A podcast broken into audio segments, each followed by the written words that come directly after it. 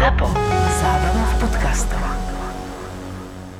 Tento podcast obsahuje opisy fyzického, psychického a verbálneho násilia a tiež opisy brutálneho sexuálneho násilia alebo sexuálnej deviácie páchateľa. Z tohto dôvodu je tento podcast absolútne nevhodný pre poslucháčov mladších ako 18 rokov.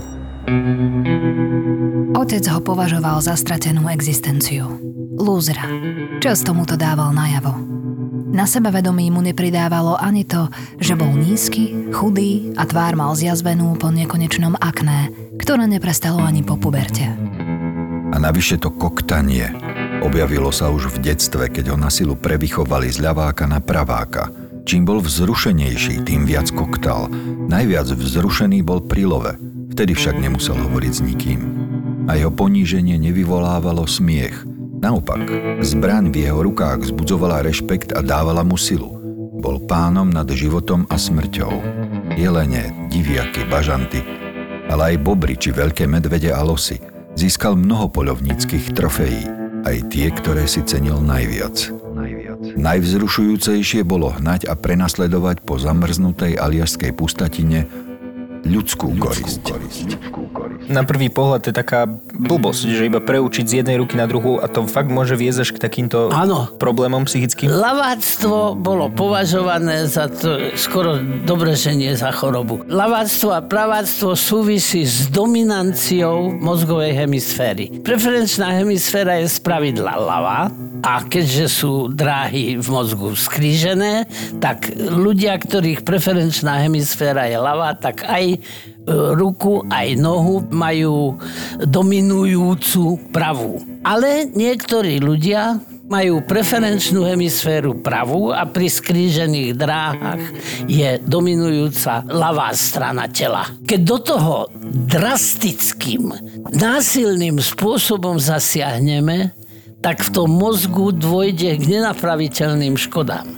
Zajakávanie je len takým manifestným vonkajším prejavom toho. Úplne sa môže zmeniť osobnosť takto zasiahnutého. Ale to nebolo také, že on si to uvedomoval. To bolo asi všetko podvedomé, že? Ale samozrejme, že si to neuvedomoval. To si nikto neuvedomuje. To sa deje v jeho nevedomí.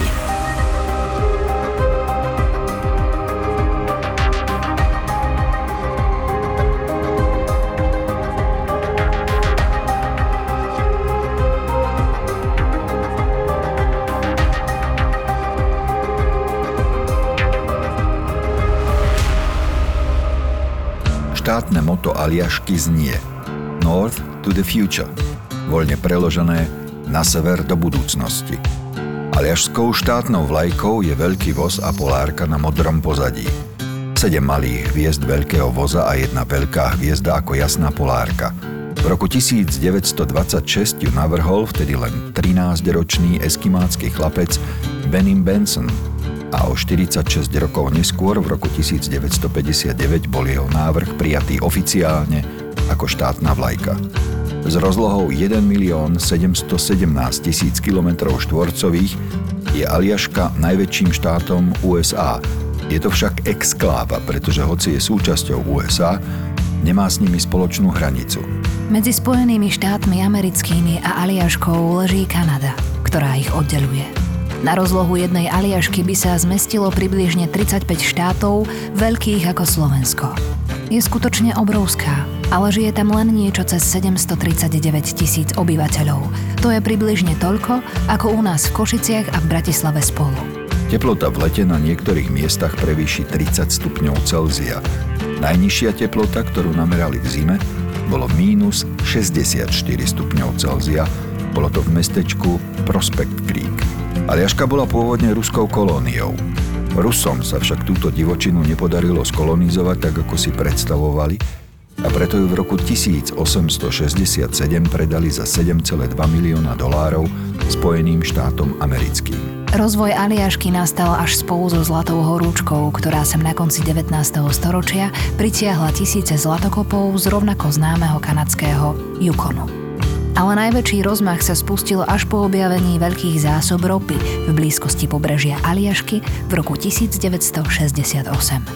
Do drsnej krajiny smerovali prospektory aj stratené existencie, ktoré v nej hľadali šťastie alebo úkryt pretože málo kde na svete sa dá stratiť tak ako na Aliaške. Aliaška je často prezývaná aj taký posledný divoký západ, lebo je to posledné miesto, ktoré sa osídlilo týmito uh, snahami preniknúť na toto neprebádané územie. Tí prví osídlovatelia to bolo čo za osobnosť? Dá sa to prirovnať k Austrálii v určitom období vývoja. Dostali sa tam ľudia, ktorých pokračovanie v civilizovanom sociálnom prostredí sa stalo neúnosným, alebo už vôbec nemohli pokračovať. A tam sa ukryli a začali nový život. Niektorí z nich boli skutočne do istej miery nešťastne postihnutí a tým sa mohlo podariť aj začať ten nový život. Tým, že sa odsekli od doterajšej svojej životnej histórie. Niektorí z nich špecifikované, abnormné, akcentované sociálne zle adaptované osobnosti v rodine, prevažne v rodine tí pokračovali vo svojom sociálne neúnosnom a neadaptovanom spôsobe života aj tam. A preto sa tá existencia tam stávala takou, no, nazvime to adrenalínovou proste nejaké životné istoty tam dosiahnuť a, a spokojnosť a pohodu vo svojej existencii sa dalo len veľmi ťažko. A už tam existujú civilizované miesta a dokonca sa tam chodí na dovolenku. Takže tá situácia sa predsa len v poslednom čase mení priaznivým smerom. Dá sa povedať ale, že v období nášho príbehu to bolo miesto, kde ľudia chodili pre druhú šancu. Áno, presne tak. Robert Hansen, syn dánskych pristahovalcov, mal za sebou obe skúsenosti. Jeho doterajší život bol históriou stratenej existencie, ale nádej na nový začiatok ho donútila odísť aj s rodinou z rodnej Ajovy, kde bol všetkým na smiech a mal za sebou pár nepríjemných epizód. Sem, na miesto, kde sa to hemžilo s verou v divočine. Rob, tak mu začali hovoriť v novej domovine, si čoskoro vynútil rešpekt v komunite lovcov. Konečne získal slušnejšie spoločenské postavenie a ľudia si k nemu chodili poradu, ako loviť v divočine. Lov bol jeho vášňou. Živobytie si však zabezpečoval prevádzkou pekárne, ktorú si otvoril s manželkou. Bola to už jeho druhá žena. Pôvodne nemal na rozbeh dosť kapitálu, ale prišiel na nápad, ako peniaze vyláka z poisťovne. Nafingoval krádež svojich vzácných trofejí, ktorý si predtým dobre poistil. Vynieslo mu to 13 tisíc dolárov, dosť na skromný začiatok s pekárňou. Pekáreň sa rozbehla slušne. Popri živobytí mu umožnila spoliť. Za odložené peniaze si kúpil malé lietadlo. Nemal síce licenciu pilota a nikdy nezložil žiadne pilotné skúšky, ale o to sa na Aliaške až tak veľmi nikto nestaral. Rob Hansen mohol na svojom malom lietadle zmiznúť do vzdialenej divočiny a tam sa venovať svojej loveckej vášni. Keď nebol na love, adrenalín sa snažil vypudiť do krvi inak. V roku 1977 ho zatkli za krádež motorovej píly. Nepotreboval ju. Najviac ho vzrušovalo napätie pri krádežiach. Nie to, že si niečo zaobstaral bez peňazí. V tom období sa už druhýkrát musel podrobiť psychiatrickému vyšetreniu. Diagnostikovali mu bipolárnu afektívnu poruchu a nariedili liečbu lítium. Vo vezení to však nikto nekontroloval a Rob sa po roku dostal na slobodu. Rob, on bol fakt špičkový lovec, on dodnes drží nejaké štátne rekordy. Myslím, že tam ide o lov tých uh, horských kôz s lukom. On miloval ale zjavne adrenalín, kradnutie, to lovenie, aj to pilotovanie, konec koncov bez tej licencie. Uh, môžu tieto konania byť následkom jeho poruchy, tej bipolárno-afektívnej poruchy? Tých premenných, ktoré formovali jeho osobnostnú štruktúru je viacej Začnime tým, ako sa k nemu správal jeho rodič, alebo dokonca ešte skôr jeho výzorom. Sám sebe sa určite nepáčil.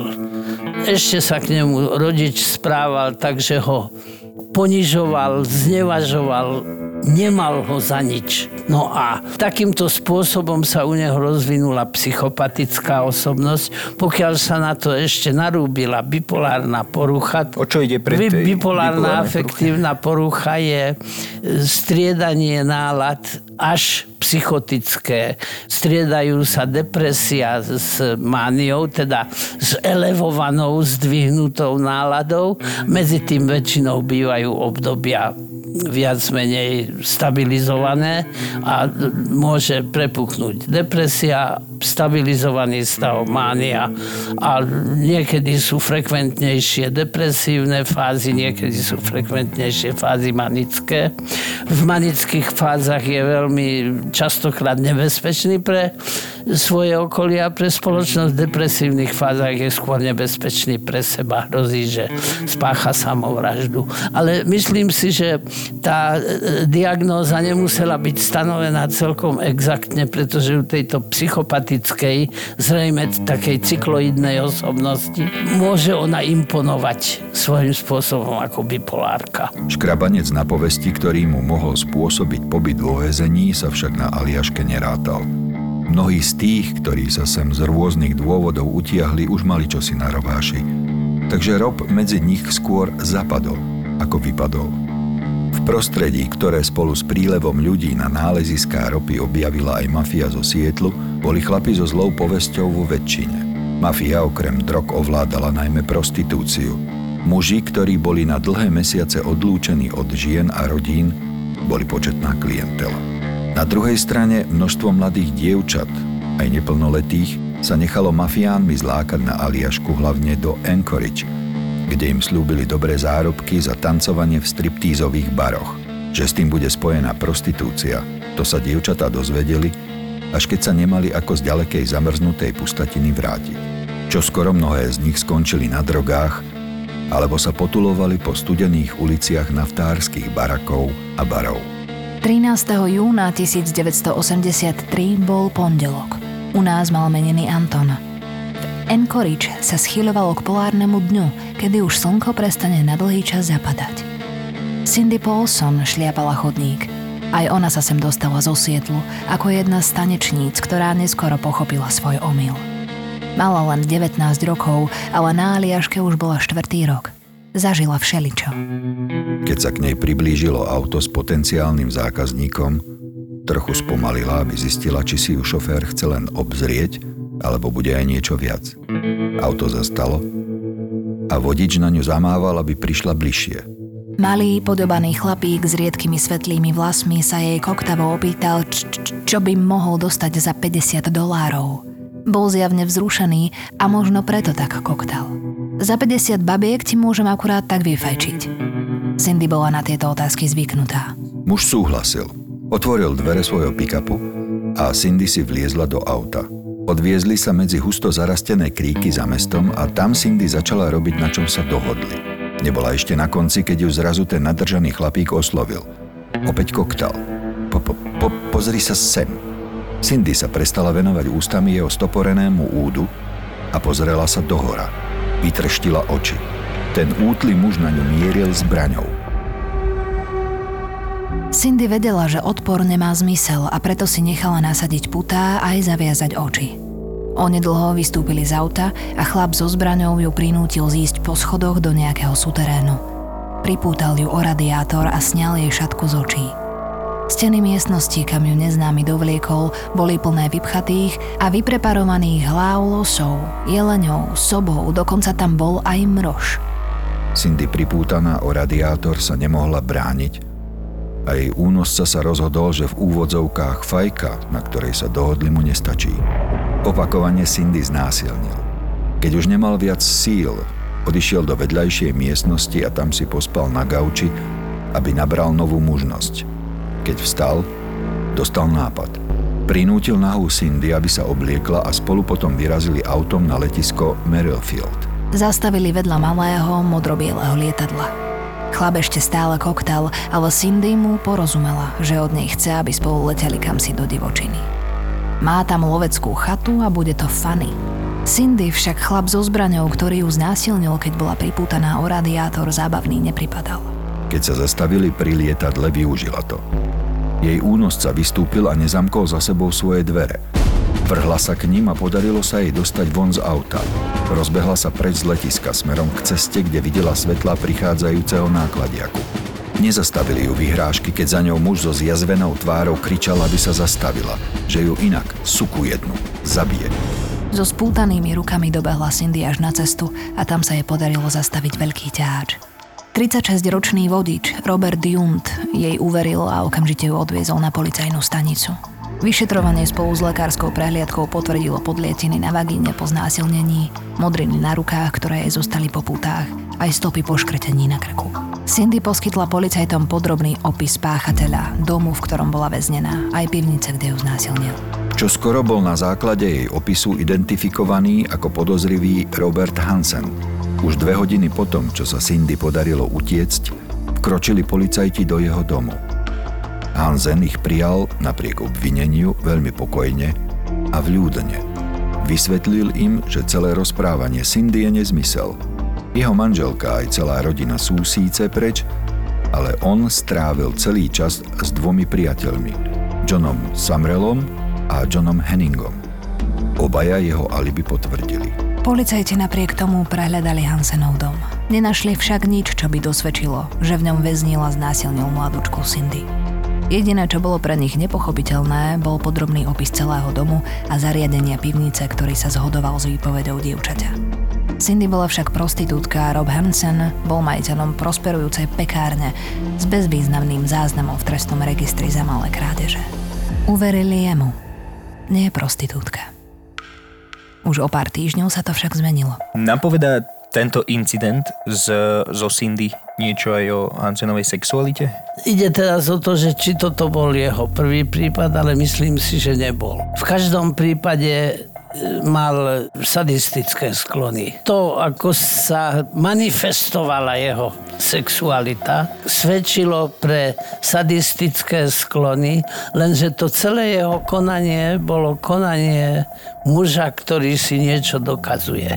Ten jeho osobnostný a teda aj psychosexuálny vývoj bol taký, že on vlastne si potreboval niečo dokazovať stále.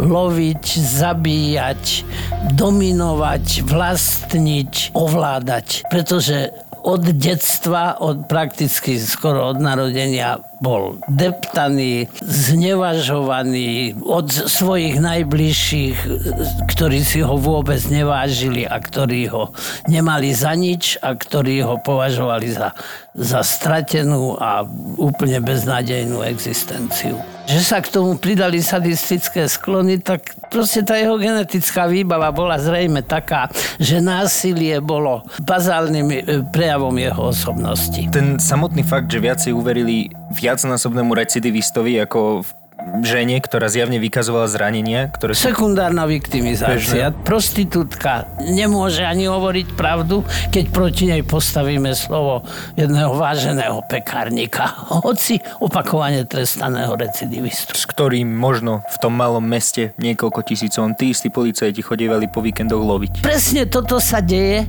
a môžem povedať, že od roku 1964 sa zaoberám psychiatriou a s týmto sa mi doposiaľ nepodarilo vyrovnať a nedarí sa mi tak pracovať s týmito viktimami, takéhoto konania zo strany mužov, viktimami ženami a nedarí sa mi s tým aj pracovať tak, ako by som chcel. Policajti tam tiež nešli podľa mňa len tak na Aliašku žiť. Narodiť sa tam pravdepodobne v tomto období, tam je malá pravdepodobnosť, že tam boli originál Aliašania. To sú všetko ľudia, ktorí majú dobrodružnú povahu, geneticky danú. Chvíľu sa vrátime do príbehu vražedného psyché, ale predtým vám chceme odporúčať, čo môže byť lepšie v tomto čase, nečase, ako sa doma vyvaliť na gauč, prikryť sa dekou a počúvať napríklad podcast a surfovať pritom na Kondela.sk. Predtým sa hodiť do výrivky To znie ako z nejakej dovolenky. Pozrite sa na Kondela.sk a nemusíte ani nikam chodiť. Dovolenku vám privezú domov. Kondela má totižto celý január novoročné zľavy až do 70% na skoro 150 kusov nábytku a doplnkov. A všetok tovar je pekne na sklade a s rýchlým doručením, takže už o dva dní sa môžete ponoriť do výrivky Camino len za 349 eur, potom sa vyvaliť na novú sedaciu súpravu Brenda len za 459 eur a k tomu sa prikryť elektricky vyhrievanou dekou len za 39,90. Podcast ste si už vybrali, tak si ešte vyberte niečo pekné na Kondela.sk.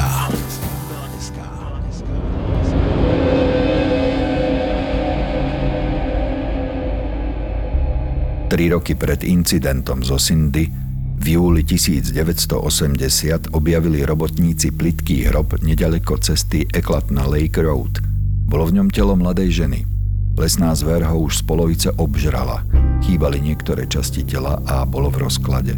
Telo nedokázali preto identifikovať. Polícia sa pokúsila aspoň o rekonštrukciu tváre. Výsledok zverejnili. Bez výsledku. Verejnosť aj vyšetrovatelia napokon len odhadli, že by to mohla byť prostitútka známa pod prezývkou Eklatna Annie, podľa cesty, na ktorej prevádzkovala remeslo. Jeden rok pred únosom a znásilnením Cindy 12. septembra 1982 našli polovníci plitký hrob na brehu rieky Knight nedaleko Anchorage. Išlo o 23-ročnú striptérku Sherry Morrow. Rok predtým, než ju našli, bola nahlásená ako nezvestná. Príčinou smrti boli tri výstrely do chrbta. Políciu spočiatku zaskočilo, že hoci obed niekto zastrelil, na jej šatách nenašli žiadne otvory po guľkách. Zvláštne boli aj jej zranenia na nohách, kolenách, lakťoch a dlaniach. Boli to hlboké škrabance a tržné rany, ako by utekala lesom nahá a potom, čo ju zastrelili, ju niekto obliekol do šiat a pochoval. Tri mesiace po znásilnení Cindy 2. septembra 1983 našli na brehu rieky Knight tretí hrob. Opäť išlo nezvestné dievča.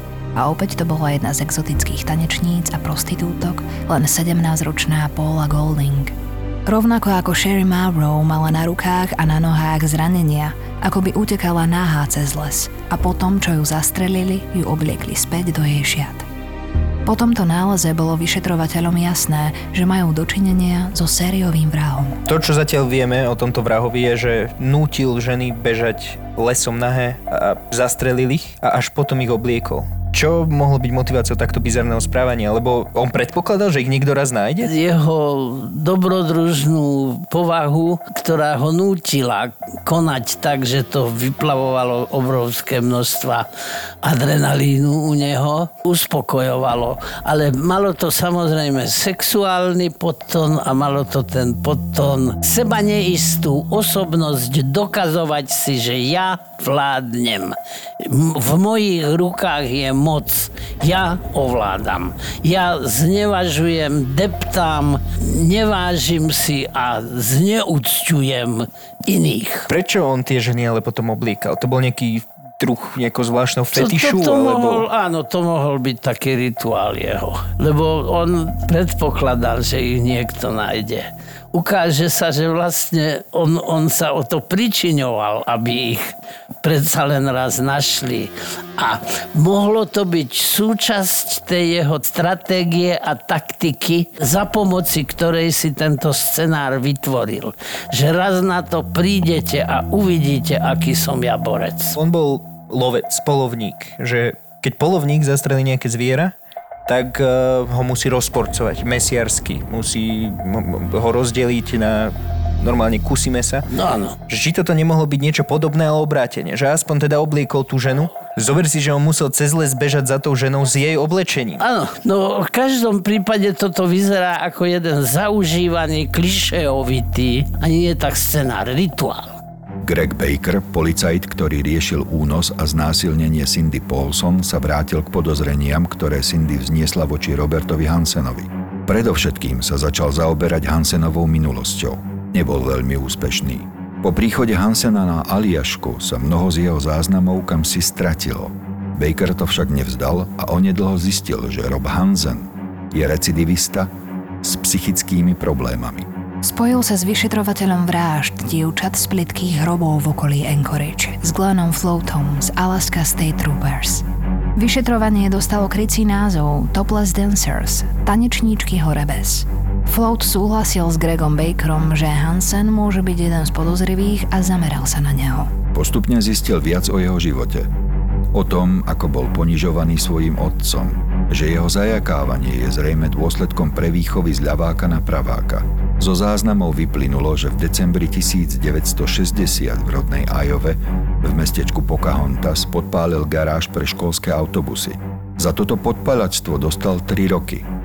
Väzenský psychiatr mu vtedy diagnostikoval infantilnú poruchu osobnosti. Počas väzenia ho opustila jeho prvá manželka, ale po odsedení 20 mesiacov, keď ho prepustili za dobré správanie, sa oženil znovu. Viedol navonok slušný život, nevedel sa však vzdať svojej adrenalínovej zábavy. Kradol. Drobné veci. Často ho po krádeži usvedčili, ale ľuďom ho bolo tak ľúto, že ho nenahlásili. Napokon vyšetrovateľ Glenn Float zistil, že tých krádeží už bolo toľko, že pre susedov sa stal Robert Hansen nežiadúcim a preto sa rozhodol, že sa s manželkou presťahuje na Aliašku a tam začne nový život. Na Aliaške sa stal vyhláseným lovcom. Hansen má fakt extrémne zaujímavú anamnézu a takú veľmi farbistú, že? Napríklad vôbec nerozumiem tomu, prečo sa ho otec snažil preučiť z laváka na praváka. No to bolo vtedy bežné. Tomu chlapcovi to masívnym spôsobom pozmenilo celý jeho život. A napriek tomu ešte sa stáva aj teraz, hoci už neurológovia spínajú ruky k nebu, aby to nerobili ani učitelia, tak učitelia to už asi pravdepodobne nerobia, ale rodičia sa niekedy dokonca ešte o takéto niečo snažia. Tí dvaja detektívy z Aliašky, oni sa dopatrali, že on už bol psychiatricky vyšetrovaný predtým a tam mu stanovili tzv. infantilnú poruchu osobnosti. Nezrela. Skutočne aj jeho psychosexualita bola zjavne nezrela. Čo to znamená nezrela? Nedosiahla ten rozvoj, ktorý u dospelého človeka má psychosexualita mať. Jeho sexuálny život určite bol aj taký, ako má väčšina ľudí, ale tomu nestačilo potreboval nejaké výnimočné aktivity. Napríklad tie sadistické sklony, ktoré u neho určite boli prítomné,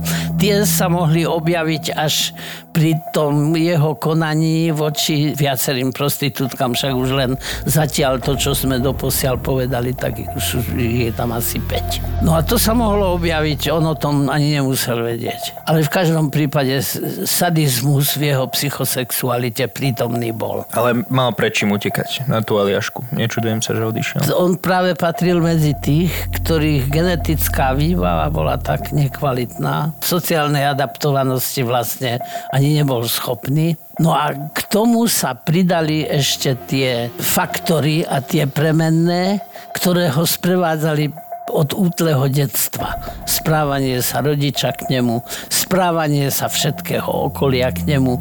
Určite nebol veľmi oblúbený u dievčat, nemal možno ani priateľov. Toto všetko sa mohlo na jeho konečnom dotvorení osobnostnej štruktúry, ktorá už v tomto veku, kedy k týmto skutkom dochádzalo, tak v tomto veku už bola viac menej dotvorená, stabilizovaná. Ako vieme, poruchy osobnosti majú veľmi malú dynamiku. Tá bipolárna porucha, tam stále by som si dovolil pochybovať, i keď som ho samozrejme nevyšetroval. Ťažko povedať, na základe čoho ona bola stanovená, lebo on mohol byť taký cykloidný psychopat. Keď konečne vyšetrovatelia Floyd a Baker spolu so seržantom Darylom Gellianom zhromaždili nové informácie, rozhodli sa ešte raz preveriť Hensenovo alibi, ktorému v prípade znásilnenej Cindy poskytli jeho kamaráti. Znovu ich vypočuli, tentoraz výhrážkou, že v prípade krivej výpovede im hrozí trest a pôjdu sedieť. Muži okamžite zmenili svoju výpoveď a priznali, že Hansenovi poskytli alibi len preto, lebo si mysleli, že chce pred manželkou zatajiť, že chodí za prostitútkami. Po tejto zmene výpovedí bol vydaný príkaz na zadržanie Roberta Hansena. 23. októbra 1983 o 8.00 bol zatknutý vo svojej pekárni a prevezený na výsluch na policajnú stanicu v Anchorage. Vyšetrovateľ Glenn Float sa na výsluch náležite pripravil. Nechal pred príchodom Hanzena zariadiť vypočúvaciu miestnosť podľa štandardov FBI. Steny oblepil obrázkami mapy rieky Knajk a náleziskami hrobov obetí. Za ten čas ho spolu so seržantom Gellianom pozorovali cez zrkadlové sklo na stene. Po celý čas bol Rob Hansen zaujatý obrázkami tiel v rozklade, ako by ho netrápilo obvinenie, ktorému musí čeliť. Až potom vošli do miestnosti Float s Gelienom a výsluch trval 5 hodín. Kým Hansen odpovedal na otázky vyšetrovateľov, iný tým prehľadával jeho dom. Za dreveným obložením našli šperky, ktoré neskôr stotožnili so zavraždenými dievčatami. Pod podlahovou doskou našli policajti ukrytú loveckú pušku. Balistika potvrdila, že ide o vražednú zbraň, ktorou boli zastrelené dievčatá z hrobov. Najviac však zostali vyšetrovatelia prekvapení, keď našli leteckú mapu. Bolo na nej hviezdičkami vyznačených 20 miest. Dve z nich sa zhodovali s miestami dvoch hrobov, ktoré už našli. Na jednom z ďalších označených miest našli ďalšie telo. Bola to 24-ročná prostitútka Joanne Messina. To množstvo krížikov na mape, to je desivé. 20. Bol to lovec. A tie šperky, to boli trofeje. A to, že na to prišli a že on sa nejako ani veľmi nebránil a už ani netajil, tak to je práve to, o čom sme už hovorili. Vrcholila jeho 5 minút slávy. To bolo jeho životné dielo. Áno. Teraz to všetci vidíte. Nie ja som ten ponižovaný, do ktorého si každý kopne, ale ja mám moc v rukách a ja som toto všetko dokázal. A tá fascinácia tými telami v rozklade, ak si pozeral tie fotky dokonca niekoľko hodín, to je sadizmus? No, áno, áno, áno, áno, to je sadistický prejav. Samozrejme, však mali sme tu už prípady nekrofilov, mali sme tu dokonca prípady kanibalov. A tuto to bolo niečo teda až tam zasahujúce do tejto kategórie. No, áno, áno, áno, dalo by sa to tak povedať. Robert Hansen všetky obvinenia vražd odmietal – keď mu však policajti predložili dôkazy a konfrontovali ho s nimi, jeho odpor sa zlomil a ku všetkým vraždám sa priznal. Aj k tomu, že hviezdičky na mape označujú miesta hrobov jeho obetí. Tvrdil, že nezabil každé dievča, ktoré zobral lietadlom do aliašskej divočiny. Chcel len orálny sex a keď mu vyhoveli, odviezol ich späť. Ak to však odmietli, mal pre nich iný scenár – Bobby Hansen najprv prinútil dievčatá, aby sa vyzliekali do náha. Potom ich vyhnal z chaty do divočiny a prinútil ich, aby bežali lesom preč. Obyčajne ich nechal bežať 10 alebo 15 minút, aby získali náskok a mali pocit, že mu ušli. Potom za nimi vyrazil. Prenasledoval ich a stopoval. Občas, keď ich dobehol, zostal ticho v ich blízkosti a len ich pozoroval, aby v nich vzbudil pocit, že mu ušli. Ale potom ich prekvapil a prinútil bežať ďalej. Opäť ich stopoval. Svoje obete doslova uštval a nal ich dovtedy, kým dievčatá nepadli od vyčerpania a podchladenia. Keď ich dostihol a oni už nevládali, hra na lov sa pre neho skončila a zastrelil ich. Ako zver. Ako zver. 27. februára 1984 bol Robert Hansen predvedený pred sudcu Najvyššieho súdu Ralfa Moodyho v Anchorage. Priznal sa k štyrom vraždám, ale aj k ďalším 13, z ktorých ani nebol obvinený. Neprejavil pritom ani štipku ľútosti a sudca Moody ho preto odsúdil do vedna na 461 rokov plus do živote bez možnosti prepustenia. Počas väzby pomáhal Hansen vyšetrovateľom nájsť ďalšie hroby zavraždených žien. Pri letoch helikoptérov bol často vzrušený, keď sa díval von oknom. Bližšie boli k novému hrobu, tým viac bol vzrušený a tým viac sa zajakával. Postupne sa našlo 17 obetí, ktoré Rob Hansen v aliašskej divočine prinútil utekať, kým ich začal loviť. Tri obete zostali nezvestné dodnes. On vlastne žil takým typickým dvojitým životom. Na jednej strane celku vážený, usporiadaný občan s usporiadaným, štandardným sexuálnym životom a není tam ani zmienka o masturbácii a není tam ani zmienka o súloží s mŕtvolou alebo s nejakou už utíranou ženou, ešte nie mŕtvou, takže on pravdepodobne ani toto nepotreboval k svojmu vyvrcholeniu. Predpokladám, že k orgazmu u neho dochádzalo už len počas tej aktivity. On keď sa blížili k tomu nálezu, tak bol čoraz vzrušenejší. On normálne dokonca až vetril. Nemusí to byť priamo manifestné, ale psychosexuálny prvok to v sebe nesie. Robert Hansen zomrel vo väzení v roku 2014. Ešte predtým sa s ním jeho druhá manželka rozviedla. Znovu sa vydala a presťahovala sa do iného štátu. Počas celej doby ich 20-ročného manželstva nemala ani potuchy o tom, koho jej manžel hlboko v aliašských lesoch lovil najradšej. Stáva sa, že niekto objaví v lese hrob s ľudskou mŕtvolou aj dnes. A vždy je tu možnosť, že ide o jednu z Hansenových obetí.